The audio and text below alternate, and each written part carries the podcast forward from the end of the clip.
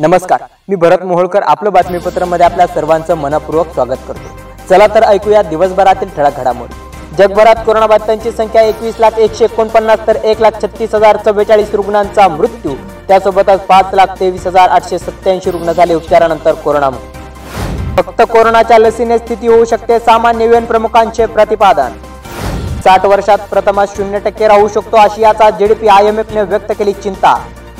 भारतात चोवीस तासात नऊशे एक्केचाळीस नवे रुग्ण आढळल्याने देशभरात कोरोनाबाधितांची संख्या बारा हजार तीनशे ऐंशी तर चारशे चौदा रुग्णांचा मृत्यू. पंतप्रधानांच्या अनेक मताशी असहमत परंतु नरेंद्र मोदींवर टीका करण्याची आजची वेळ नाही. मोदींवर टीका करत बसलो तर कोरोना आपला पराभव करील. त्यामुळे सर्वांनी एकत्रित येऊन कोरोनाला हरवण्याची गरज राहुल गांधी यांचे प्रतिपादन.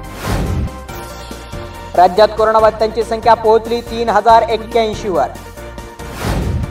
महाराष्ट्र दिनाच्या ध्वजारोहणाला पालकमंत्री जिल्हाधिकारी जिल्हा पोलीस अधीक्षक व मुख्य कार्यकारी अधिकारी वगळता इतर कोणी उपस्थित राहू नये राज्य सरकारने अधिसूचना केली जारी.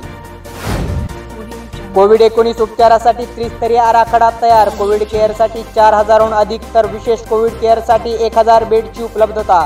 तसेच मनपा क्षेत्रासह चौदा तालुक्यात यंत्रणा कार्यान्वित जिल्हाधिकारी राहुल द्विवेद यांनी दिली माहिती. लॉकडाऊन काळात जास्त दर लावल्याने अहमदनगर जिल्ह्यातील श्रीगोंदा तालुक्यातील पारगाव व बेलवंडी या गावात तहसीलदार महेंद्र माळी यांनी केली किराणा दुकानदारांवर कारवाई. सोबतच आपलं बातमीपत्र संपलं. पुन्हा भेटूया उद्या सायंकाळी सहा वाजता. तोपर्यंत नमस्कार. आपलं बातमीपत्र दररोज ऐकण्यासाठी आमच्या फेसबुक पेजला लाईक करा. धन्यवाद.